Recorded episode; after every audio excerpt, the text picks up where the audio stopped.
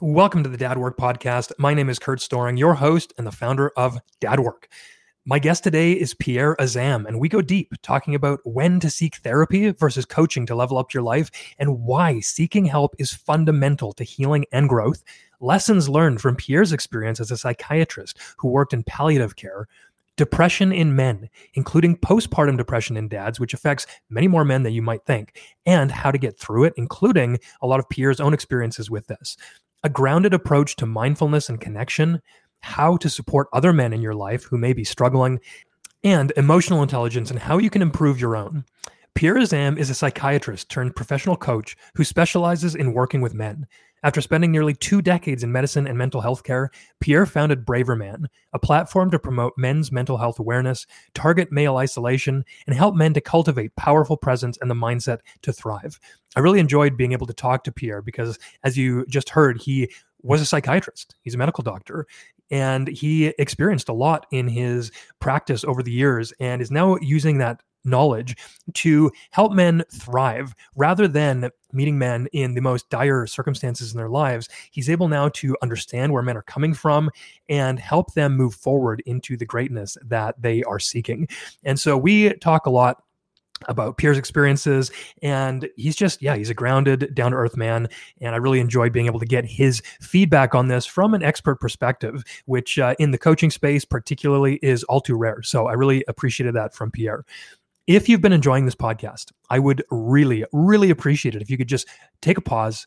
If you're listening to this on Apple, scroll down to the podcast app with Dad Work Podcast and leave a rating and review. It's probably the best, easiest, and uh, of course, cheapest way to support Dad Work and help this get into the hands of other men. I'd also like to invite you to join our free 14 day email course called Better Man, Better Dad. You can find that at our website, dad.work. Type that into your browser, dad.work. Instead of .com, it's .work, dad.work. You can find that on the homepage. Simply add your first name and your email, and that will be sent automatically to your inbox over the next two weeks. And uh, we have just had a ton of men find a lot of value in that. It's just basically all the things that I have done broken down into uh, easily accessible and actionable steps uh, to take me from miserable, angry, not a great dad into being a calm, confident leader. So that's at dad.work. You can sign up and get that in your inbox today. With that being said, we're going to dive into this conversation with Pierre Azzam.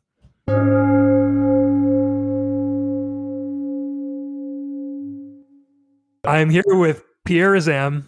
Thank you so much, Pierre, for joining me. I am excited by this. Like I said, I saw you on Instagram and I was just like, man, this guy seems to get it. Whatever it is, there's like this fundamental awareness that I thought I saw in you. So I'm excited to talk because you've got a very interesting background that I'd love to dive into. So welcome and thanks for joining me. Thank you. Thanks for having me. Yeah. So the first thing that I'm curious about is you seem to have been quite deep in academia and medicine, healthcare, and my question is why the switch to coaching? Like I read that you had quite a seemingly distinguished career with awards, promotions, and now you are a coach for men. So why was that switch made from uh, sort of a more medical therapeutic setting to being a coach?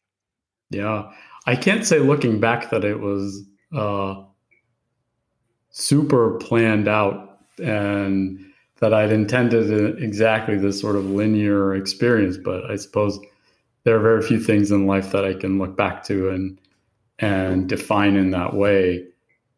One thing that was very common in my experience in serving as a psychiatrist was uh, the, in many ways, the interface of masculinity and mental health. Part of that was just my own stuff. I grown up with OCD and pretty gnarly recurrent episodes of depression that were not really identified. I didn't really identify them uh, or even sort of allow myself to in full until I was in medical school. And even then, there was a big, there were big barriers to my own self reflection. But a small portion of my work happened at the interface of psychiatric care and perinatal care, and that was with moms. And that wasn't the primary, my primary gig by any stretch, but it was a small portion that gave me a bit of insight into the experience for dad. And in many ways, afforded a reflection of how healthcare and how mental health care in particular impacts men at these times of major life transition. And it allowed me also to reflect a bit upon my own experience of being a man and also navigating the experience of mental health care, my own mental health care, that of other people, navigating the system of uh, treating mental illness.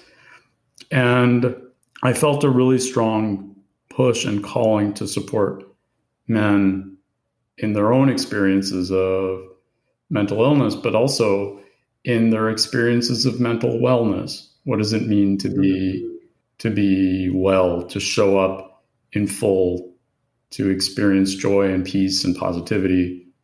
And I realized too that a big portion of uh, mental health care, and I suppose my training was very fluent in helping people to get from a state of illness to a state of relative wellness.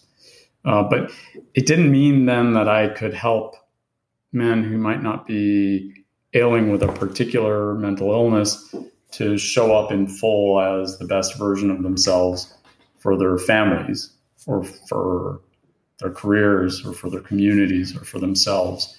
And so that piqued my interest around coaching and sought coaching training and certification in large part to complement what I was doing as a psychiatrist. I didn't really expect to, to make a big transition, but found increasingly that I was interested in working with men uh, at all stages and walks of life, fatherhood, and other other important shifting points or pivot points. And so fatherhood in many ways was what led me to become not personally, but fatherhood working with new dads was initially what led me to become interested in learning more about coaching and helping men in this space. The actual sort of transition initially was slow and kind of deliberate and then, of course, it became clear that the only thing that was holding me back was my own fear, feeling like I was somehow an imposter or uh, like I wasn't ready and I needed to know more or I needed to learn more in order to do what I'm doing. And the reality was, it was all there. The doing was very much in the in a part of the preparedness to show up in full at any given point to help new fathers and to help men at all stages and walks of life. And so I jumped right in in 2020, right at the start of the pandemic. And and so could you maybe go into a little bit of the differentiation between when might when men might seek coaching versus psychiatric care?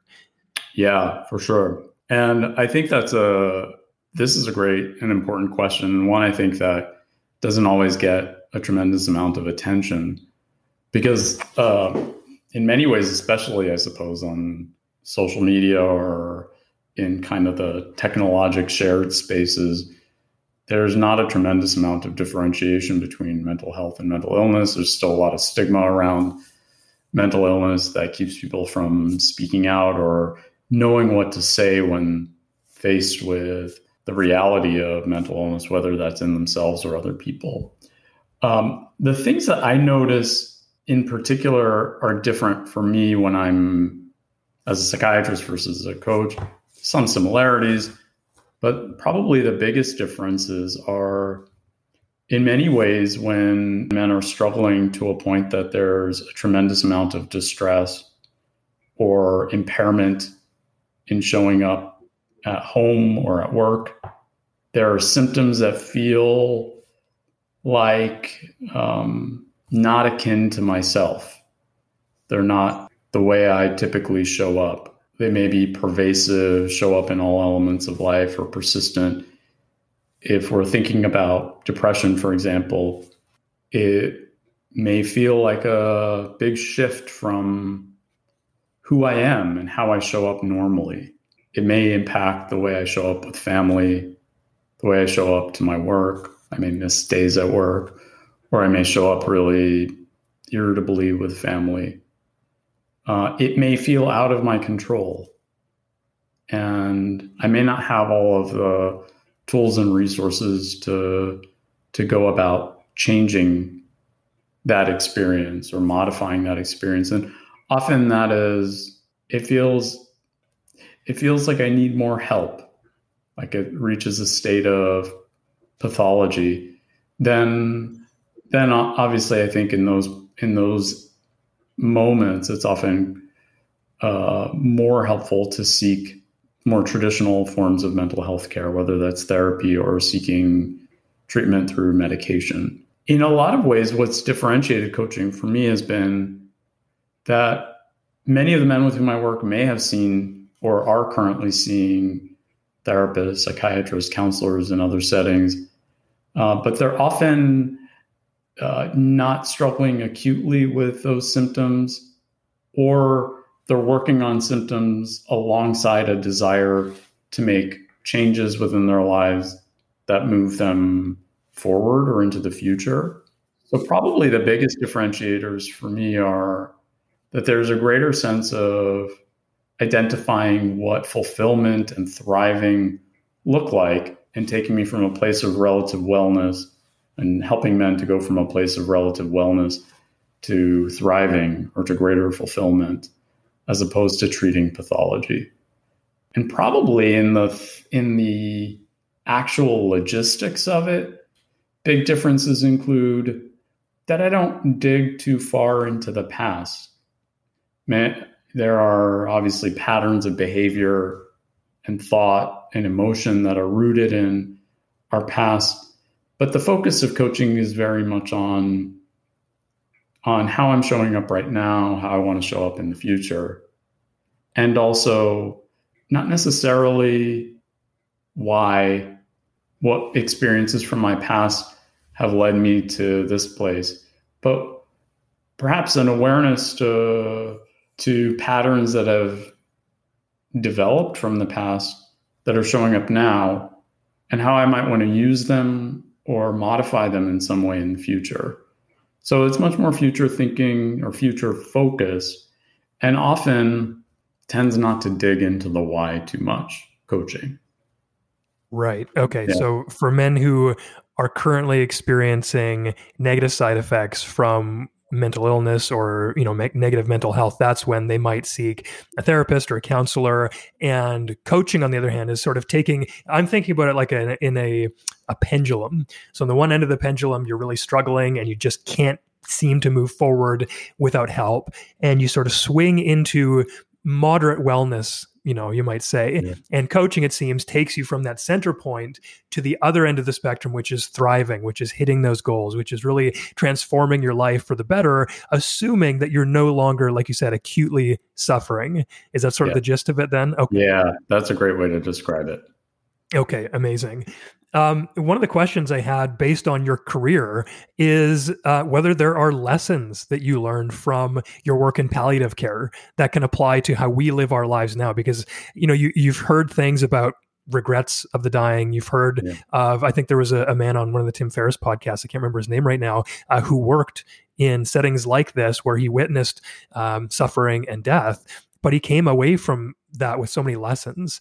And so I'm wondering from someone who has worked in that setting, were there lessons that you took or lessons that you now share with your clients from seeing people in that stage of life? Yeah, that's a great question. I think the things that I've taken for myself and the way that I show up with other men and other and clients is is often that I may not have the answers. In many cases, I won't single-handedly have the answers. I don't walk into the sort of coaching experience with an assumption that I'm um, that I've got it all figured out for the other man or even for myself. But often that recognizing I don't have to have just the right thing to say, that my focus is on being present for the other person and helping to create a container or space for the other individual to experience what they're what they're facing in the moment without necessarily trying to undermine it in any way or find words that will take it away. And so I think that's for for me my experience of navigating situations in which in many ways there was no way for me to make suffering go away. It was a matter of really allowing people to fully face in a safe way the experiences that they're having. Now, from the standpoint, I suppose, of seeing my patients at the end of life or experiencing serious illness, life limiting illness, there are certainly um, elements of regret that we all face. And often they are, and some of them are sort of trite and maybe over over identified, but they're often really in the realm of connection. Mm. And this is true, I think, for men and women alike. The challenge for many men, I suppose, is that in a lot of ways our more traditional norms and ideologies around masculinity don't don't necessarily drive us to focus on our connection. They might drive us to focus on performance, self sustainability, self reliance. But often, themes at the end of life tend to be around seeking peace and communicating important things to people who matter, who may not have felt connected to us. And so it, that tends, I think, to be the case more frequently for men because there are often a lot of regrets around not connecting in full. And often that is, often as far as my experience goes, I suppose. Uh, so it's anecdotal, but often that is fathers regretting not being as available and connected to their kids. And so I think it it probably in retrospect though I've never really thought about it in this way, so I appreciate this question, has compelled me to support men in connecting with their families without necessarily having to show up in a specific or maybe um, expected way, but being present, being fully connected. Right.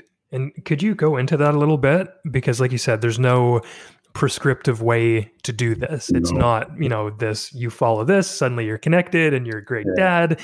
It's going to be different for everyone. But there is this sense, like you said, just lack of connection.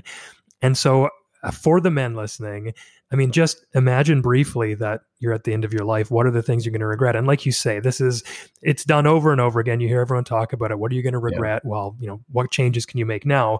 And I love these little hacks almost that when you get hit with the two by four or the Mack truck, as we've talked about on yeah. the show before, you can make a change, but it hurts big time. But a small hack is just thinking like, when I'm at the end of my life, what will I regret or miss or whatever? And I think this is a great opportunity for men hmm. listening to go there in their own minds.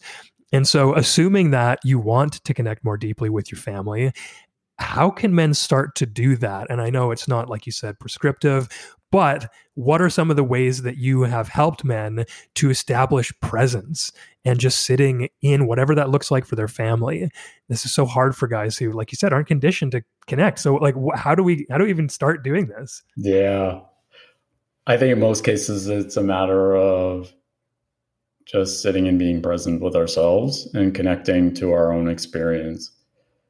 And this is a tough one because when I work with guys most of the time when I invite an awareness to what's happening in your head and your heart and your body, there's often a an expectation of an agenda. Where do we go from here? What's the best possible outcome? Um, am I doing this right? It's sort of like the the the common experience around mindfulness where or meditation where you ask yourself am i doing this right well right is just in the process the whole point is just to be and to sit with the experiences that we're having and to to name them we don't get most men don't get an invite to do that. And so it feels uncomfortable.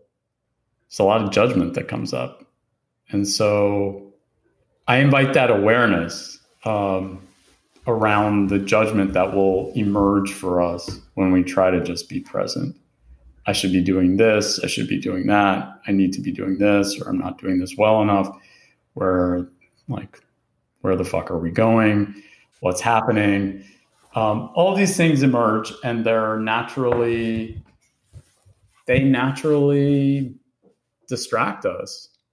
And so uh, a lot of it is often just practice using mindfulness in the moment when we're working together to sort of build the muscle memory around how to be present in full, how to feel connected, or how to be available such that and aware such that I invite connection with my family without necessarily trying to do five other things at once, um, whether that's play on my device or judge myself as good enough, not good enough.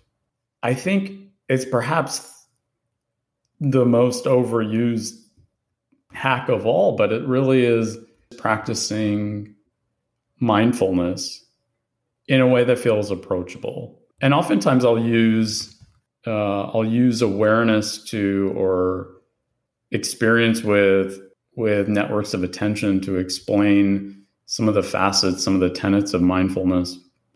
So it doesn't feel so um, maybe so esoteric or woo to men. And that is that single tasking is often the way to go when it comes to engagement. And that even if that is connecting, even if that's not necessarily ticking something off of a, a checklist or a to do list, um, that if you're interested in connecting and being present, it's just a matter of setting the intention, recognizing distractions will emerge, and returning back to that intention. You're not going to do it right the first time, do it right in quotes, the first time. Uh, but that's not the point. You just go back to it. And the it, in most cases for men, tends to be returning to whatever is happening in front of me, looking at my kids, opening my heart, being present with the family at dinner time, changing a diaper, being with my wife or partner. Thoughts, sensations, judgments, they'll emerge. And the whole point is to return back to the anchor, which is connection or presence or openness, whatever it is that allows you to to be most available. I love that. Thank you. I I love using the point of attention or point of awareness rather than in a meditative setting when you're maybe focusing on your breath or you're noticing your experience as consciousness, whatever you sort of focus on during meditation, just taking the actions that you are performing as part of connection, as those awarenesses, and knowing, again, like with meditation, the goal is not to do it right, it's to sit with it and continue to come back to that object of awareness. And so yeah. to continue to come back to connection, like, man, that seems if you've been meditating even for just like a week or something, you sort of get this idea. So to bring it into everyday life, that seems really powerful. And yeah. again, it's going to be hard because, like most men are hardwired to perform and do the next task. But if the next task is to come back, even if you have to set it like that, okay, uh, my task right now on my to do list is just to notice when I'm not in connection and bring it back. That seems amazing. I love that. Thank you. Yeah, of course, of course. In a lot of ways, I, and I love that you put it in that way because it feels because it feels like then meditation is sort of training for you to show up mindfully in whatever you do, whether that's your work or your engagement with another person. Yeah, thank you. Um, is has there any been? I don't know the answer to this, so maybe it's uh, you know not the right tree to to bark up. But was there a dark night of the soul for you in your journey, like that led you to going down this path? Because this for me was sort of a labor of love. I needed to do this kind of work. I was unsatisfied, and this was taking up so much of my own personal life doing this work on myself and with other men that I sort of went like, man, I need to share some of this that's worked for me because I've transformed my life with the help of so many other men. I just can't help but share it. So I'm just curious was there something in your life that sort of got you into this to begin with? Was something motivating you at a very core level to do this work? Uh, or was it simply being around the dads that you were with? I think most of my work has probably been driven by my own I suppose my own experience of suffering or my own experience of facing challenges, cognitive challenges that I might create for myself, emotional challenges in fluctuations of mood, or at least periods of pretty dark depression. And also kind of never feeling like I allowed myself to feel good enough or perhaps that I was um, that I throughout most of my life have been judging myself for how I show up and how what that means for me relative to how I see myself as a man, but also how I might see an ideal in being a man. I, I think it's an under discuss topic around mental health, the traditional norms of masculinity, how they show up. But for me, there were so many. I don't think there was a single one, Kurt. I think to your point, looking back, there were handfuls of experiences where I undermined myself for not being the man I thought I should be. And I just saw that so frequently in my work as a psychiatrist. I saw it so much in uh, in the men I saw. And in a lot of ways, I was so most of my work as a psychiatrist was really spent in the general hospital setting. And it was spent with people with medical illnesses. And often that was life limiting, chronic. And so it meant that there was often not a select sort of a selection bias for who I saw. And so it wasn't just a matter of people coming to me for help, but often that other physicians would would send referrals or ask me to see someone in the hospital who might be experiencing um, either uh, in many cases that was uh, uh, sort of neurologic challenges or neurologic illness, um, but who were who seemed to be suffering in some way, behaviorally, cognitively, emotionally. And so it meant that I saw many men who might not normally go in to see mental health professionals. And so, faced with the stigma of kind of being a psychiatrist walking into a patient's room, many cases unexpected, it sort of allowed me to think of my own experience in getting mental health care. The sort of feeling of not being able to do it on my own, the self judgment that emerges. It emerges quite often for men. And I could relate to it the sensation of not being able to control that I couldn't get out of bed or I couldn't do the things that I normally love doing because I was facing depression periods of my life. I could empathize for more than just sort of putting myself theoretically in the shoes of many men who were suffering. Um, I felt it. And so yeah, there were moments of recognizing, you know, even the work that I was in the work that I was doing, that mental health care doesn't always show up in the most approachable way to men. And so I I think increasingly I found myself feeling compelled to change that in just for myself. I, I realize I have to maintain humility here. I can't sort of single handedly change the face of mental health care for men, but I could do it for myself um, and the men with whom I work. But probably more than anything, it became overcoming my own fear of doing so, changing my path. I was on a very sort of traject clear trajectory around being a physician, and it was fucking scary to jump out of that trajectory. And I was held back by a lot of my own personal fears. And I realized uh, in those moments when I feared uh, making this transition that it was, I realized how important this mission is. I would see more men who were suffering or hear of more stats about rising rates of um, male loneliness, male suicide. Um, and I found myself compelled to to make this shift.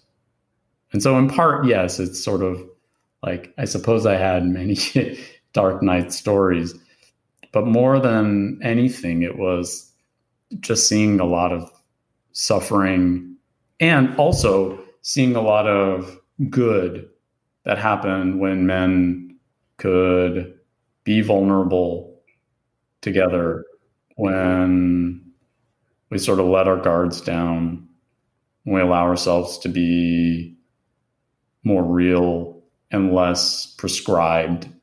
Yeah, thank you for for sharing that. And man, I, I just see men as like this untapped resource when they're not able to share vulnerably with other men, like you say. And it's as though we're not supposed to be like this, we're not allowed to be like this, whatever the case mm-hmm. is. And then you like you're you're a human you know men are humans and humans feel emotions and when you share those things um, i mean I, I, love the the phrase feel it to heal it mm-hmm. and like you you've got to go through and share these things with other men where and when appropriate and so I love that you sort of saw this as being part of that to give men this um, approval, as it were, or validation to go there because it unlocks so much. I've seen it in my life, I've seen it in the men that I've worked with in men's group or otherwise. Just like being able to go there is like this unleashed potential. And suddenly yeah. it's like, oh, there's so much good here that we can get into. And one of the things that you mentioned was depression. And that's actually one of the things I had on my list that I wanted to talk to you about. Yeah, sure. I've, I've seen this on your Instagram a lot. And I want to start with postpartum depression for yeah, for dads, um, because like I think if we start specifically and then maybe broaden it into depression as a whole, I'm just interested. Like I I think I probably experienced this, but I've never heard of this for dads. So could you maybe explain like what maybe what is depression? Like how would you define that? And then how does it present? Because i think a lot of men probably suffer from this unknowingly. How do you think about that? I think that's great. So you're absolutely right. Um, it's under discussed under recognized uh, also under treated. So it was maybe a decade into my own practice and training as a psychiatrist before I even learned that postpartum depression was a thing in dads. And so uh, I recognized, like, I went through the normal channels of training and even then didn't know. Um, but it impacts about 10% of men in the first year post or in during pregnancy and in the first year postnatally and tends to show up in particular ways, I think, with men that are a little uh, different than in moms. Probably the biggest ways are that the symptoms follow a more male pattern of depression, and I'll explain what that means uh, shortly. They tend to be more insidious and slow. Whereas often the change can be more abrupt in mom. And perhaps it's harder to tell whether it's just that the changes are slower in men or uh, whether it takes longer for us to recognize it when it shows up or for other people to recognize it. But in dads, it's generally thought to peak at months three to six. There are a lot of theories around why that might be, particularly around um, around um, leaves from work and transitions around caretaking. Uh, my hunch is actually that a bigger part of that is just the insidious nature of depression and how it shows up in men and our delay to recognizing it.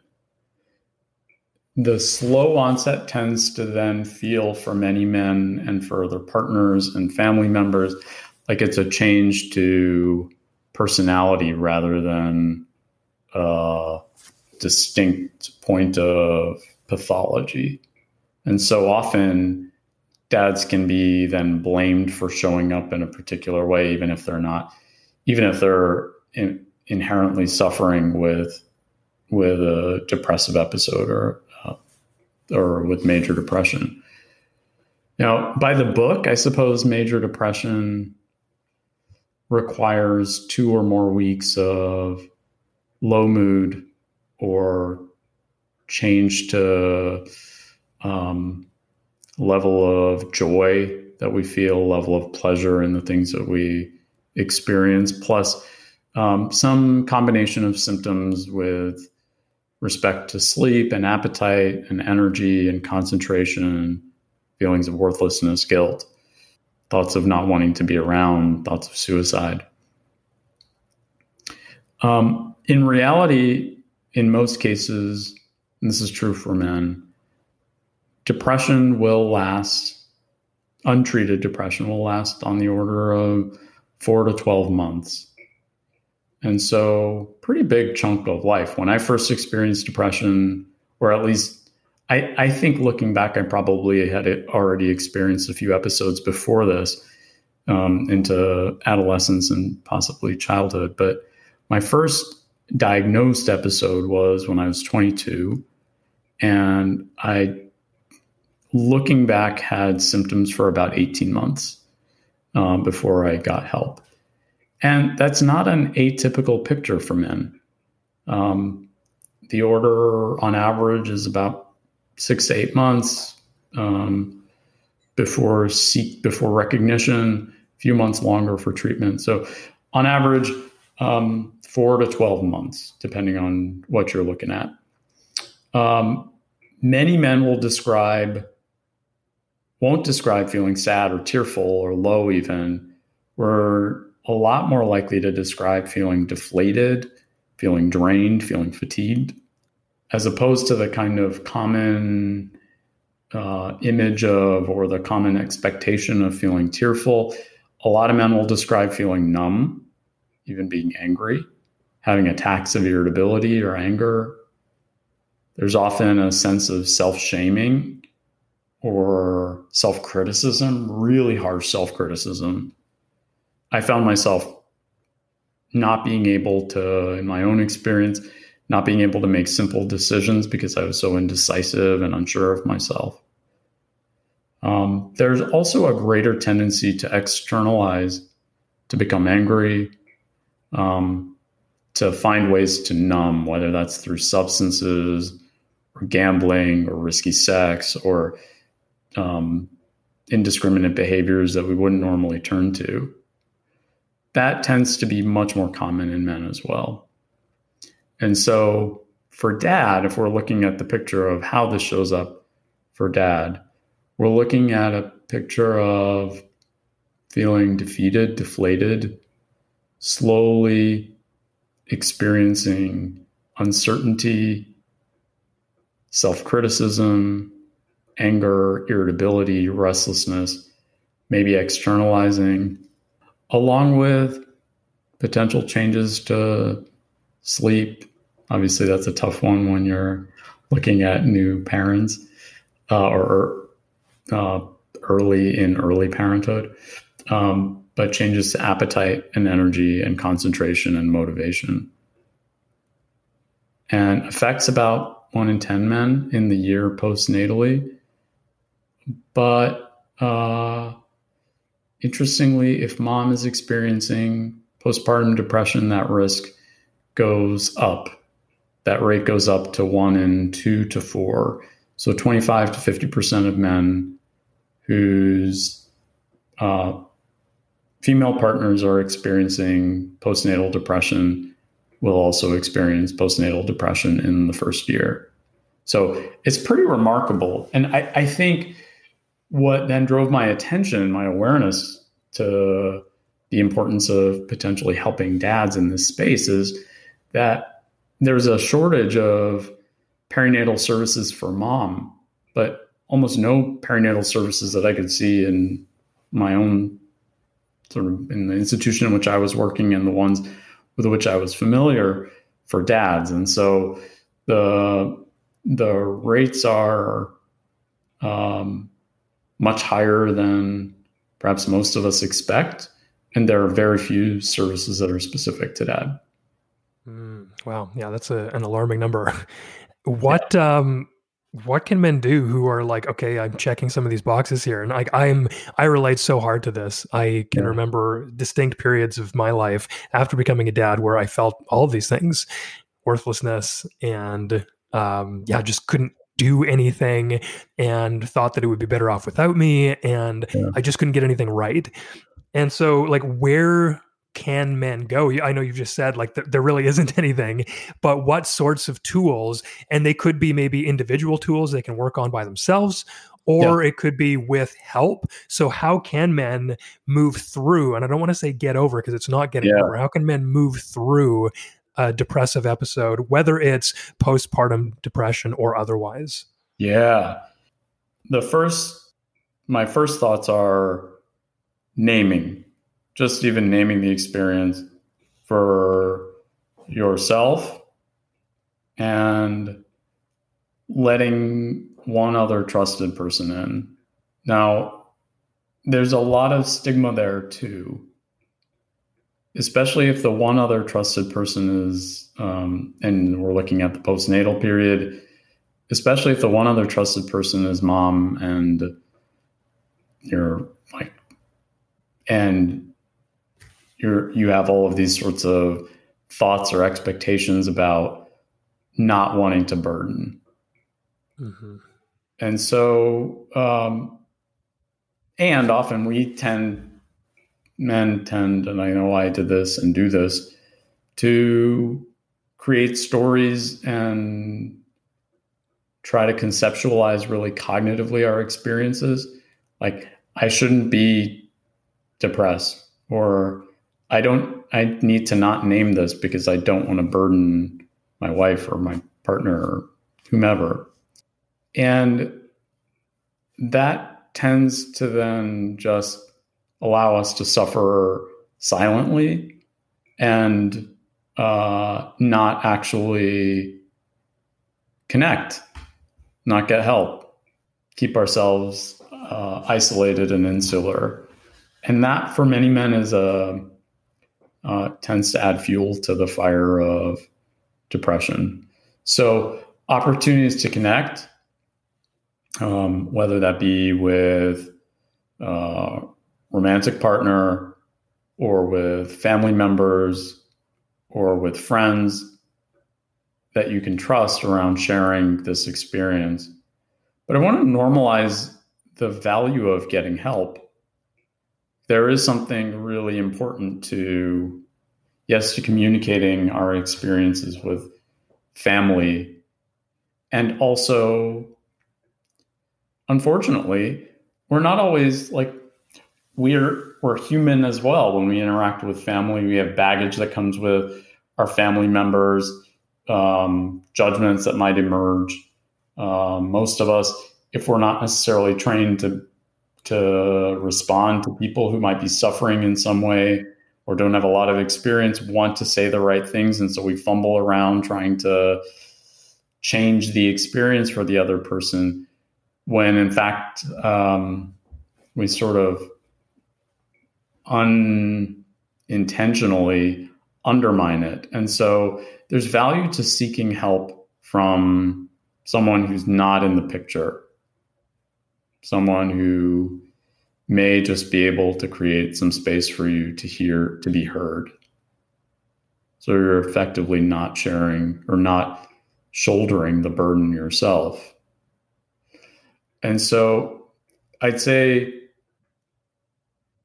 the first step is clearly aware some awareness that something isn't right. You don't even have to know what is not right. Um, but inviting another trusted person in.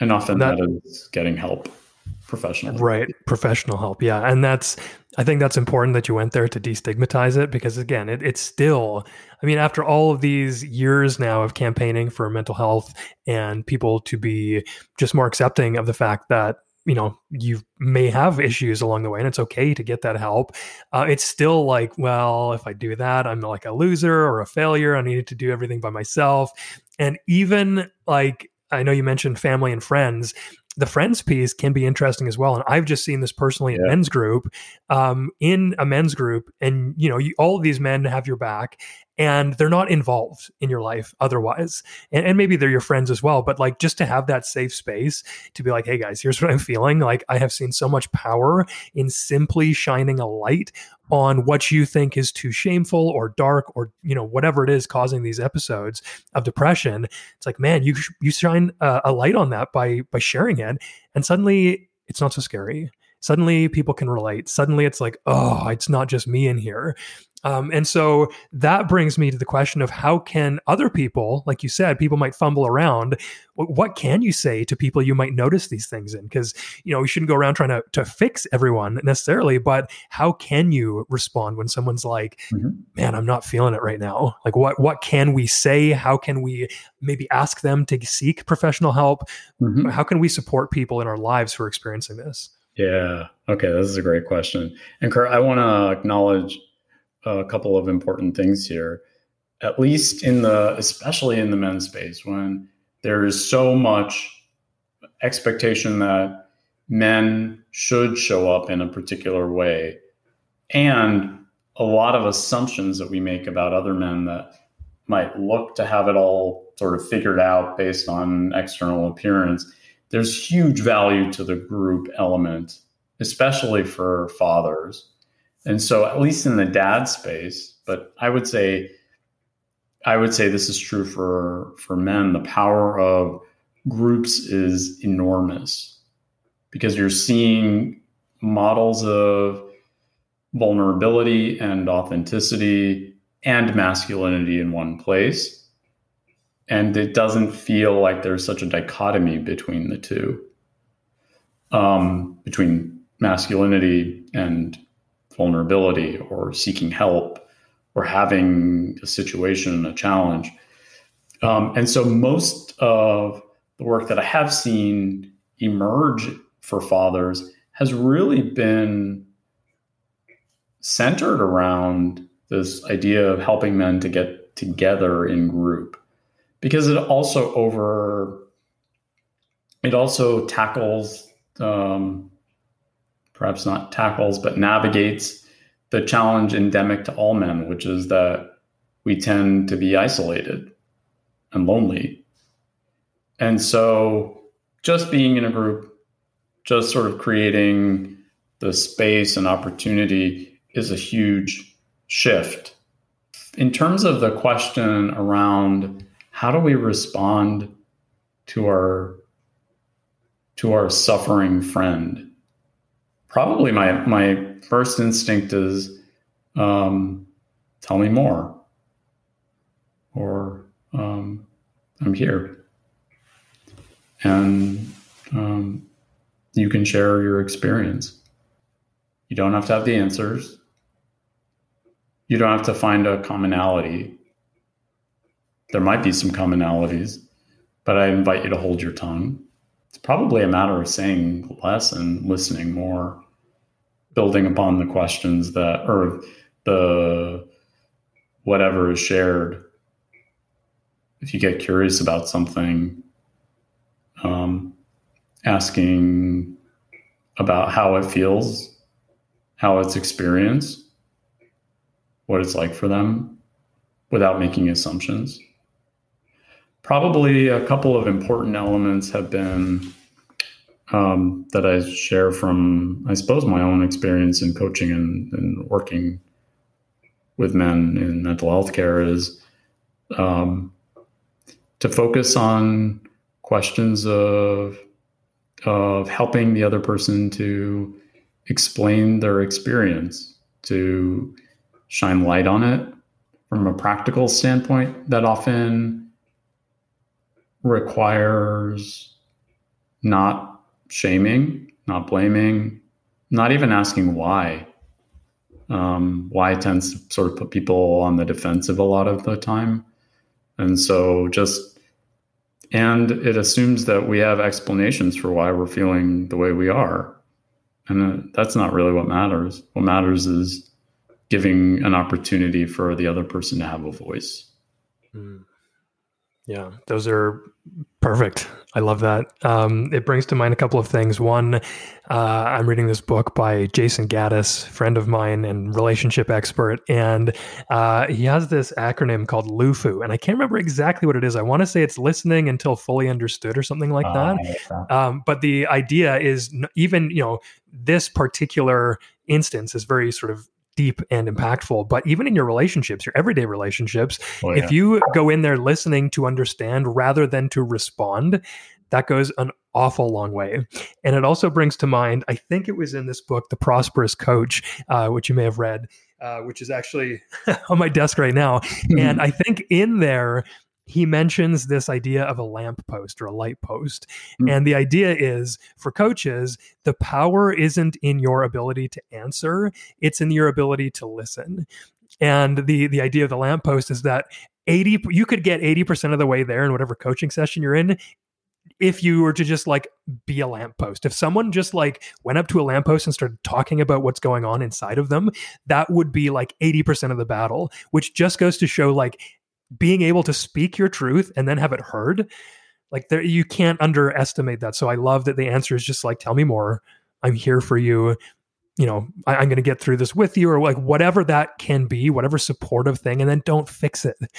That's not the job at all man. If i just yeah. like could speak to someone without them being like oh well here's my advice like no no no no. Don't go there. So that that's really good. Thank you. Yeah. Yeah. That's it's huge. Kurt i think to your point too uh, if there is some element of support or experience that's shared, I will usually ask, not batting a thousand year on doing this, but I, I am, um, will usually ask or let the other person know I've had a similar experience. Would you like to know more? And, um, or what perhaps, um, how might it help, if at all, to hear more? Um, especially if they ask, What do you think I should do? What you sort of quote unquote should do is based on your own sort of priorities and values. There are potentially many things you could do, none of which is necessarily right or wrong. Um, but if if asked for specific advice, I've often given what I've done sticking to I statements. This is how I found myself experiencing this. This is what worked for me. I have gotten professional help. This is how my experience has been on both both ends. For for me, it's often been a matter of explaining, well, um, what is it like on the other end, and also what has it been like for me getting help too? Because I think it's not just I, I often get asked questions about you know seeking mental health care but it's important that i also share my own experience in terms of getting it that's just like a huge part of why I'm even doing any of this myself is just like here's what I have felt and here's why it's so important to share because like I I, I truly believe I am on these quote unquote other side. Um, I have got through and worked through so many of my you know so-called demons and now it's like, by the way, did you know you could get to the other side? Because without that hope, mm. I think it can be quite despairing for a lot of men, thinking like, well, this is it. I'm stuck like this forever. I'm broken. I'm not good enough. And I'm just going to like have to keep on trucking. mm-hmm. until you know I die of a heart attack or something. Which like you know that, that happened to my dad. Like he just yeah. died one day, like no no pretense, nothing. He just died, and I think a lot of it was a lot of the stuff he was keeping in, and that's you know mm-hmm. projection, judgment, whatever. But it's hard to understand that like you can just do all these things. And so hearing your own experiences from other people and being like, okay, there is hope, that's such a huge part of all of this for me. All right. I, I want to talk about emotional intelligence because I think this is sort of a great way to cap it off because we've been talking about having men open up and having men share their experience, but often it's hard to do that if you don't have the language or the words around that. How do you even communicate what you're feeling when your answer is like, well, how are you doing? Fine. Fine. When you're disconnected from your body and you can't even feel yeah. any of those things. So I have observed, I think, on the things that you've posted and in my own sort of circle, that emotional intelligence is like the bedrock foundational uh, thing that helps us to be able to communicate. So, how do you think about emotional intelligence and how are you sort of training your clients, if you are, on yeah. establishing emotional intelligence and like putting a name to the feelings, like you just mentioned? Yeah, this is a big area. And, um, an area that's actually received a lot of attention in terms of relatively in terms of men's mental health. Um, and I say that relatively because I think that there's still a lot of value to, uh, there's still a lot of untapped potential in terms of research around um, men and our experiences of emotion and behavior and how we fully are aware to them or of them. But it's not uncommon that when asked, How are you? or How are you feeling? the answer is fine. Or maybe even if someone's a little more self aware, I don't know. and that's like, I, it's a shared experience because I, I can certainly relate to that.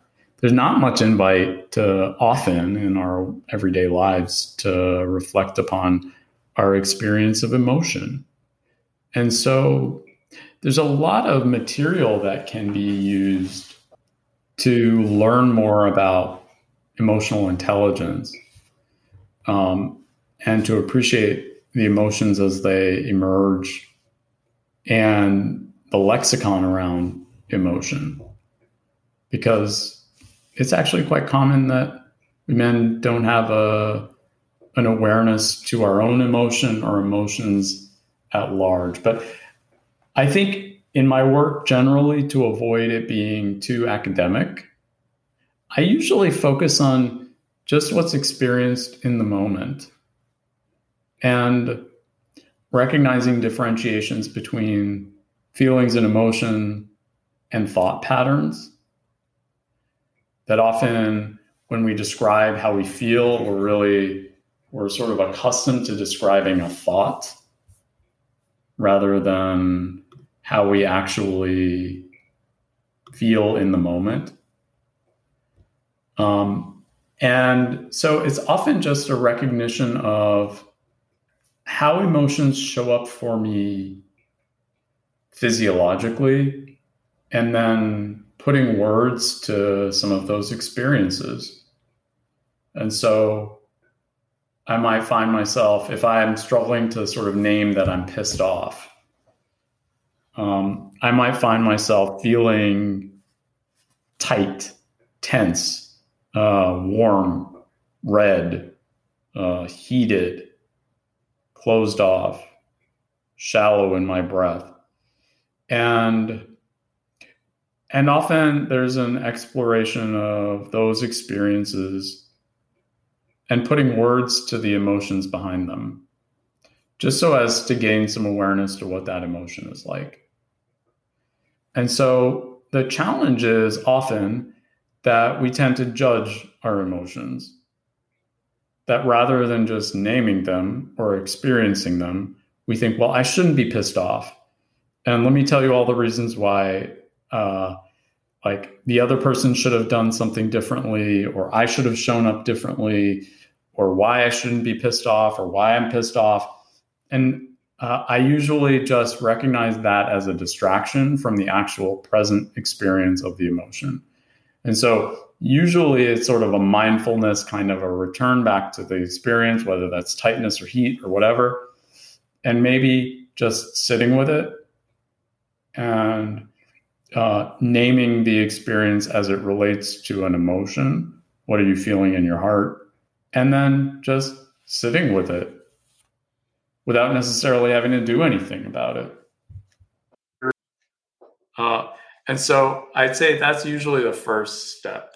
And then it becomes kind of an iterative process of doing it over and over and familiarizing oneself with what that's like. Because I think often when we try to connect around our emotions, and this is definitely true in romantic relationships, we're connecting our stories of what we think we should feel and what the other person should do rather than just saying, I'm angry or I feel really sad. It's huge difference in terms of the energy brought between I feel really sad today and the energy that might be brought from something accusatory. Like, why didn't you do the dishes last night? Or why do I have to take care of the kids again?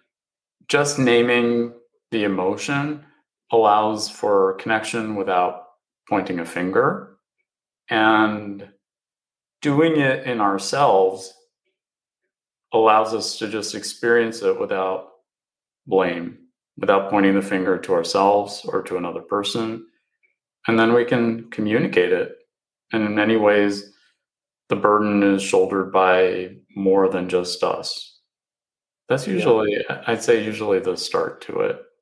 I try yeah, to use it experientially and not like get too in the weeds around it. Um, because it can be this sort of esoteric kind of a thing if it feels like it's too textbooky. I think for most men, it needs to be rooted in actual experience.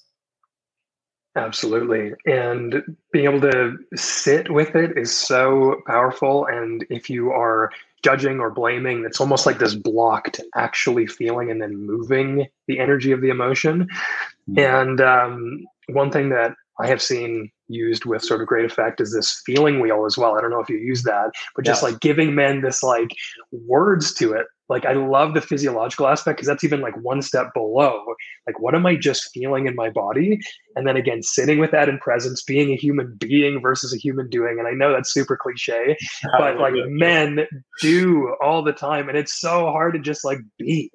Like i'm not feeling good right now i gotta stop this i gotta do something i gotta whatever and it's just like nope shut up sit down feel it and you know what comes will come and so yeah man i love that it's just like sit with it be present feel the body feelings try to name like the emotions around that body feeling and absolutely it's an iterative process. Like it's not going to happen overnight. This for me this took years. And like you know that, that can seem daunting but starting now can have benefits fairly soon and it has, has very durable benefits the longer you do it in my experience.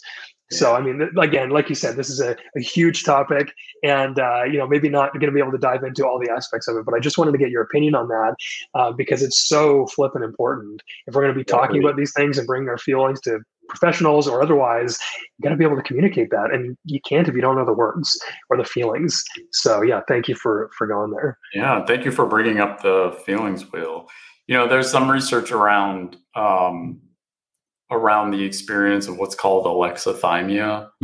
Uh, are you familiar with that term by chance? It's no. Uh, so it's the the inability to describe emotion, and more specifically, our own. But there's been some research around how common it is in men, and it perhaps being normative, so prevalent that it's a normal experience as opposed to uh, pathology. Because it's rare we get the invite. Like, it's rare we get the invitation to check in. It's not promoted in the way that we maneuver our lives in most cases. There's an overvalue an overvaluing of sucking it up, bottling it in, stuffing it down, and plowing through. And so over time, we learn it's mm, not important how I feel. And so using understanding there is a lexicon, there is a language around feeling, um, allows us the opportunity to expand upon it, to create even the muscle memory around this is what anger is. This is how I know I'm angry. It's huge. So thank you for bringing that up. Yeah, it reminds me of something um, a recent guest, David Stegman, said. He said, Most men are craving connection, but never get the invite. Mm-hmm. They want to go deeper, but nobody invites them. So that's what I'm hearing is like very similar language there is like people don't have this invite. And so, you know, seek it out, extend to another man and like try it out, see what happens. And there's risk to that, of course, because, well, what if he doesn't accept it? Or maybe you join a men's group, maybe you get a coach, maybe you get a counselor, a therapist. But yeah, having a place to be invited to share, man, yeah, it's important stuff. Yeah. It sounds like you're doing that with dads. Yeah, I'm, I'm certainly trying. Yeah. Pro- providing sort of a, a, just my own story of like, this is all the stuff I've been through. And I think the most powerful things I've shared are like very personal experiences where men can relate and be yeah. like, oh, you know, you can get the other side or you don't have to be perfect or whatever it is. Um, I mean, I, I want to talk about all sorts of things with you. Maybe we'll have to do this again sometime. Yeah, that'd be great. OCD and ADHD, like there's so much to go into there, which I know you have spoken to a lot. And so I guess I'll just punt it over to you with where can men find more of you or work with you because uh, i've been following you on instagram for a while and i love it. So where can men connect with you pierre? Yeah probably the easiest way is through instagram and i'm at uh, my handles at braver.man and my site is bravermancoaching.com that's probably the easiest way to to get in touch with me. Cool. Okay. Yeah. Well, thank you very much for taking the time and providing the wisdom and expertise. This has been amazing. So many good insights uh, for men, particularly those struggling, perhaps, or wanting to go from neutral to thriving. So I just love the range of this. So thank you very much, Pierre. I appreciate it. Thank you, Kurt. I really appreciate it as well.